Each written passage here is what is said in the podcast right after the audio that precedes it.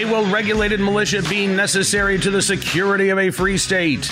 The right of the people to keep and bear arms shall not be infringed.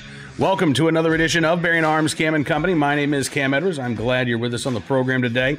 Coming up here in just a matter of moments, we're going to talk with Amy Swearer of the Heritage Foundation about a, a, situation that we've seen actually earlier this year, and now it seems to be rearing its ugly head again. Talking about the uh, delays for those who are uh, hoping to exercise their Second Amendment rights, but in order to do so, they've got to get their government mandated permission slip, whether it's a firearm owner's identification card in uh, Illinois or an FID card in New Jersey or a pistol purchase permit in North Carolina or New Jersey, or even just the delays that we're seeing for concealed carry licenses.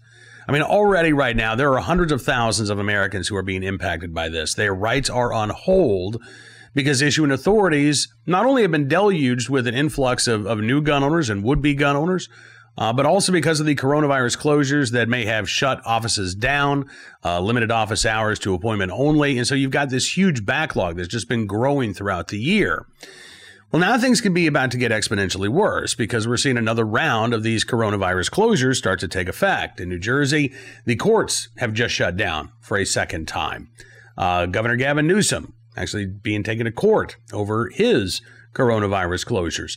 And I wanted to talk with Amy Swearer of the Heritage Foundation about the legal potential for relief for these would be gun owners whose rights aren't just being delayed, in my opinion, they are being denied while they're stuck in this legal limbo. Take a look and a listen. Hey, Amy, thank you so much for coming on the program. It's good talking with you today.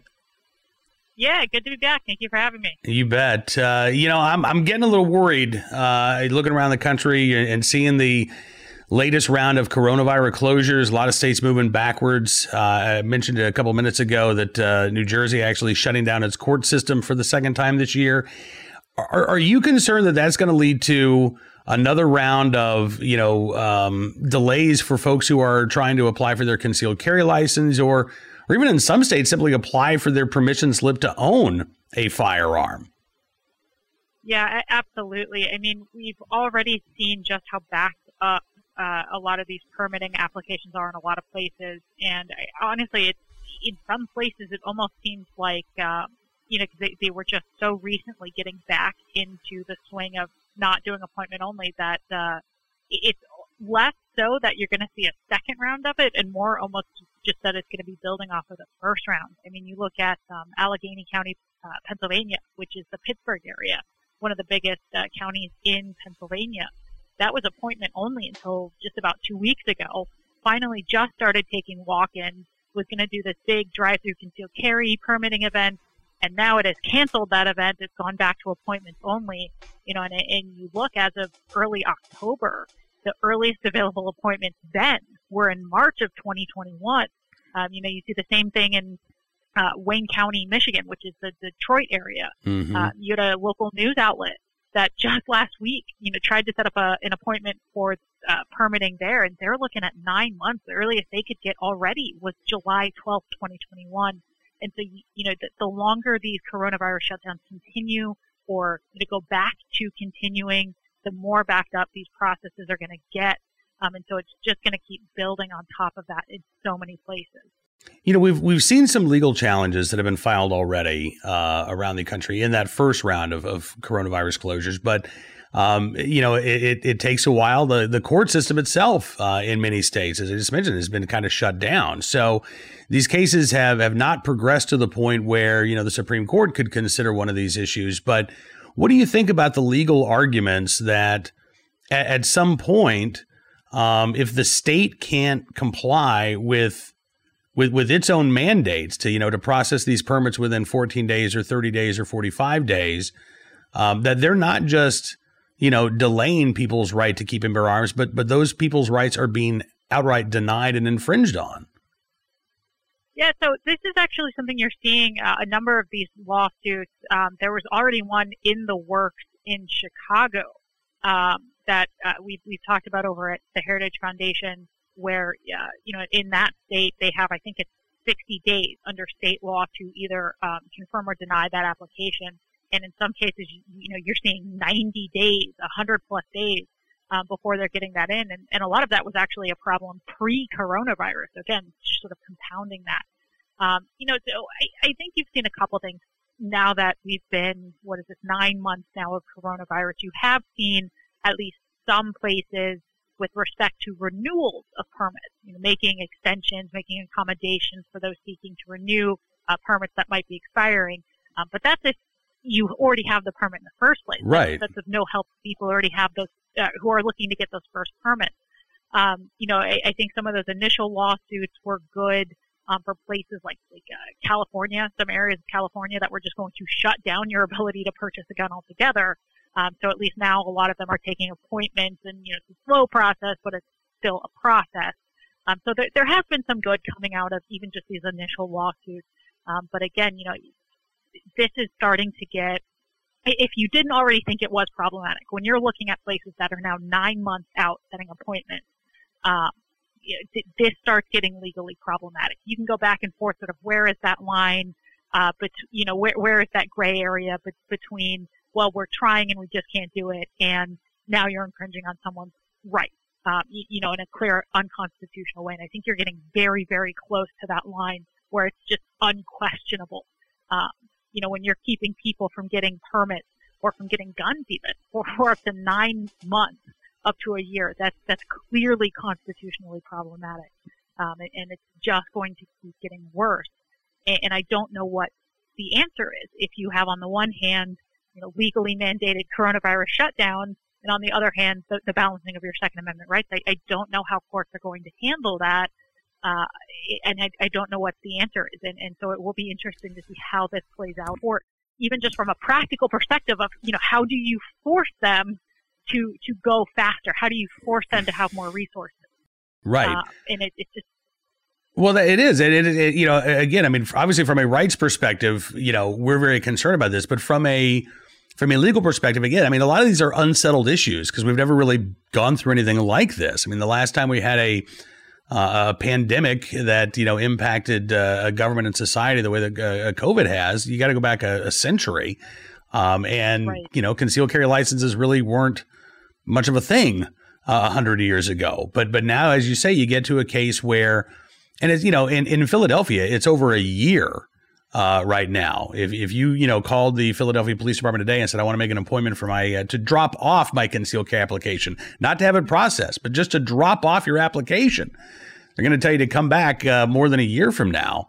But as you say, in, in states like you know Illinois, where a FOID card is required to own a firearm legally, right. and they're still dealing with these delays.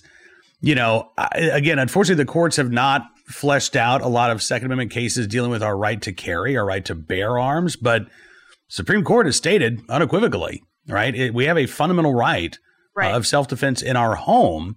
Uh, and so to me, it, it, it is both legally but practically speaking as well. Um, it's it's a it's a huge issue because if you've got in in Illinois, I think right now they've got a backlog of like forty two thousand applications. Yeah, uh, and it's yeah. taking and, months. And the thing is, I don't I don't see these slowing down. I mean, no. so you know, they, there were some people who I, I who you know seemed to be under the impression that once the election was over and once that initial rush to get guns was over, that this would slow down, and I just don't see that happening.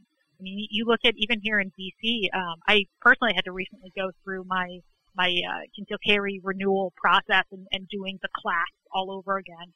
Um, and, and you had classes just sold out all over the place, left, right, and center. Um, you know, th- this is not slowing down. This is going to continue backing up, and and it's you know it's interesting because you look at this again from a legal perspective. It's clearly uh, infringing on, on rights, but from a practical perspective of, you know, can a court just now say, okay, the, the, there, there is no more FOID system in, in Illinois. Everyone can get a gun if they want. Um, you know, it's, it's just going to be interesting in sort of a state by state process of what courts do from a practical perspective of forcing, uh, forcing these government agencies to go faster. Uh, you know, and it, it, it, it's going it's just going to be interesting to follow. Well, you know, and, and I'm wondering specifically about like Illinois. Um, as you say, there were lawsuits that were already underway before COVID even hit. Uh, because the delays at that point you were looking at you know four or five month delays. And the illinois state police said well look we just don't have enough uh, people who are processing these. We're we're going to hire more people we swear. Uh, gun groups had said you know look the illinois state police was uh, was pulling money out of this program uh, and uh, diverting these resources elsewhere. So there were already as you say lawsuits underway. But but given the fact that now these delays have grown exponentially worse does that does that add some extra legal heft to the argument uh, on the part of you know groups like the Second Amendment Foundation or the Illinois State Rifle uh, Association who are who are arguing that look our rights are are, are being curtailed here uh, because we're being stuck in this legal limbo. Now that the problem has gotten worse and and more people I mean the delays are longer but more people are impacted as well does that is, you know is that something that could give a judge uh, a reason to to you know give one of these cases a second look yeah, well, absolutely, because again, sort of as these cases continue to back up, and now you're looking at not just you know five months, six months, you're looking at a year, a year and a half. Um, the longer that stretches out, the the bigger and more significant of a burden and a barrier that is to, to the exercise of a Second Amendment right. I mean, that, that is just objectively the case, that it now increases the, the burden that the state has imposed on your ability to exercise that right. Um, and so, of course, it, it makes it you know a more compelling argument. Um, and it's you know it's, interesting in particular you bring up the Illinois case where where some of the allegations there are that you know th- this goes back a ways that they've been uh, you know siphoning off funds that were meant to fix this exact problem and and uh, you know the sort of the self-imposed problem. Um, that that you know the, the self-inflicted wound where they've been underfunding it for years, and now all of a sudden you have the sort of worst case scenario, right, where um, you know, you, you, have coronavirus and you have this this um, uh, dramatically increased demand for it, and they couldn't do it when it was normal, so they certainly can't do it now, and it's sort of their own fault. Um, you know, it, it's certainly, and it all just gets back to that initial issue, right? That, that these are all government imposed barriers. These were regulations and frameworks that were set up by government. In some cases, with sort of this this underlying feeling of yeah we're doing this on purpose to slow down demand for guns. Mm-hmm. um, and now it's sort of coming back around to, to bite them in the rear end legally speaking because these were things that they did on purpose in the first place. Uh, and it's you know you know this isn't some sort of naturally occurring phenomenon. It's it's naturally occurring coronavirus phenomenon now in, imposed together with the framework they intentionally created to slow this down yeah. Um, so they, they can't just say, oh, well, we, well, we had nothing to do with this. Of course you did. You created this framework with this intent. And, you know, sorry, coronavirus happened and it's biting you in the rear end. Yeah, and you know, and it's it's it's interesting to me because I mean, not only have they created this framework, but but they've created a crime where none existed before, right? Um, you know, if it were not for this regulatory scheme, and again, I'm just going to stick with Illinois, where you know every legal gun owner has to have a firearms owner identification card. Okay, well, uh, you've now created the crime of illegal gun possession if you have a firearm without a FOID card. Uh, and I, I'm just guessing, Amy, that there are some individuals in, in the state of Illinois and, and across the country who are otherwise legal law abiding citizens, but they've made that choice of, you know what, I'm not going to be defenseless. I'm not going to be unable to protect myself and my kids. Um, I'm going to go ahead. I'm going to have my gun. Hopefully, I get my FOID card four months from now or five months from now or wherever. But but in the meantime, I'm not going to be disarmed and defenseless. And and I know that those people exist out there, and you know they're they're breaking the law, but they have no uh, uh, real violent criminal intent. The reason why they're breaking the law is because the state of Illinois is not uh, not upholding the law that they put in place. Yeah, yeah, and, and I, I agree with you. I think that's almost certainly the case, you know, regardless of where any individual falls on, you know, should, should you promote the breaking of the law if your life is in, in, in danger or, you know, as you see these sort of violent riots and, and civil unrest across cities. Um, but I, I think just as a matter of being realistic, that is almost certainly the case. Um, you know, you see this with people who are applying for concealed carry permits, especially. Um, you know, I think to me that would be sort of the the interesting legal case that breaks the system, right? Is you have someone who has to defend their life, while illegally carrying or illegally possessing a, a firearm, and and then dares the state to, to charge them with it. Uh, you know, what, what would the state do in, in that regard? Say, well, you tried to get a, a firearm legally and we kept you from doing so. And it turns out you really actually did need that firearm to defend yourself. Um, you know, it's it's just an interesting question of I, I don't know what a state does in, in that point. You know, does the state really want to push that issue on constitutional grounds? And I, I don't know what the answer is. Yeah. Um, so, but I think you're right that there are there are going to be a lot of people in, in very precarious legal situations um, until states get this sorted out, until you know counties get this sorted out, and, and allow people to exercise their constitutional rights in a timely manner. Absolutely. Well, again, as I said, multiple court challenges underway. Hopefully, uh, within the next, you know, but before the vaccine becomes widely available, uh, I mean, it looks like you know they're talking still about nine months, maybe or, or more, before things start to get back to normal. So, um, you know, we do have time for these issues to get resolved legally, but. Uh, in the meantime, you know, not not a lot of good news for for gun owners in these jurisdictions that that simply aren't upholding, uh, you know, their end of the statutory requirements. Unfortunately. No, not at all. But I, I think in in the long run, this is good news for the Second Amendment.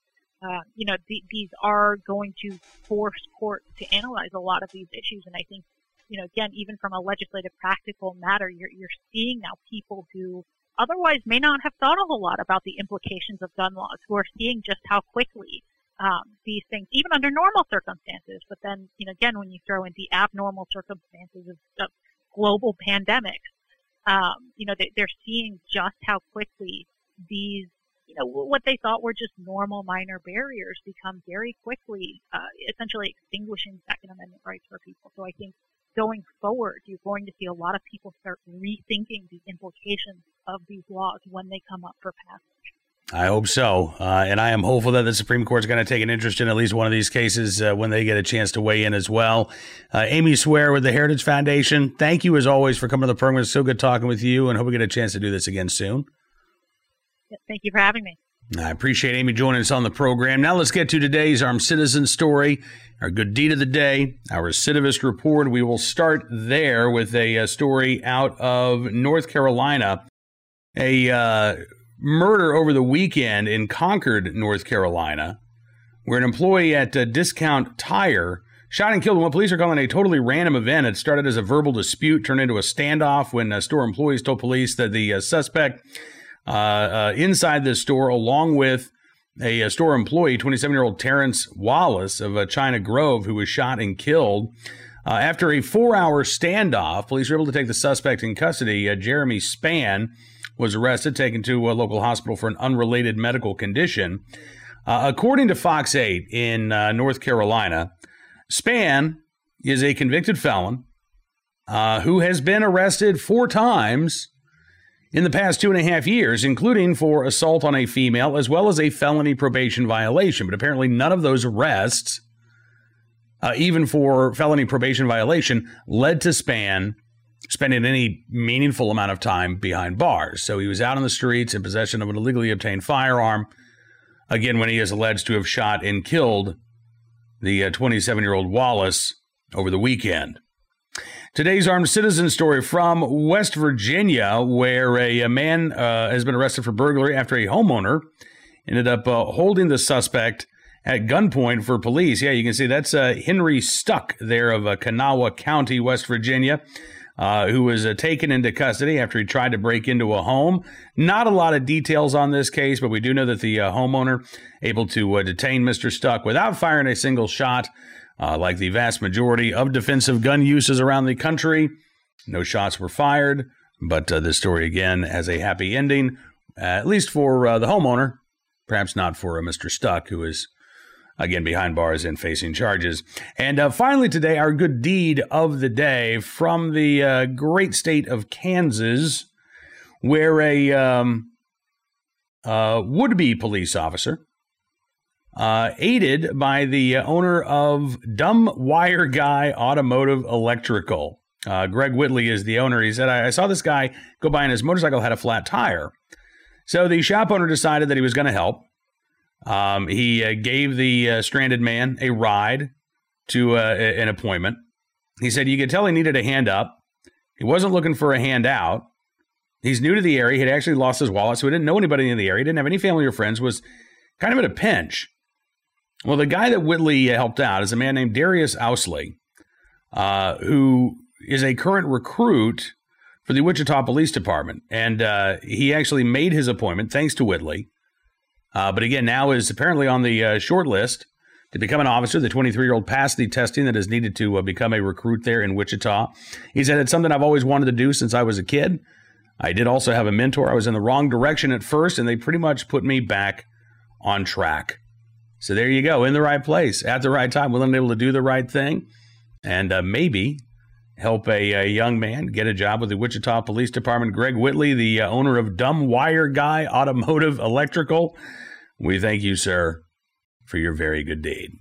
That is all the time we've got for you on this edition of Bearing Arms Cam and Company. want to thank you for being a part of the program as well. Don't forget, you can subscribe to Town Hall Media on YouTube. That way you'll never miss a program. And if you just want the audio version, we've got you covered there too. Spotify, SoundCloud, Stitcher, Apple Podcast. You can find us there. Probably some other places too, uh, but certainly where your uh, favorite podcasts are found. We'll be back tomorrow with more of the latest Second Amendment news and information from all across the nation. But in the meantime, thanks for being a part of the program today. Until we talk again, be well, be safe, be free. And we'll see you soon with another edition of Bearing Arms Cam and Company.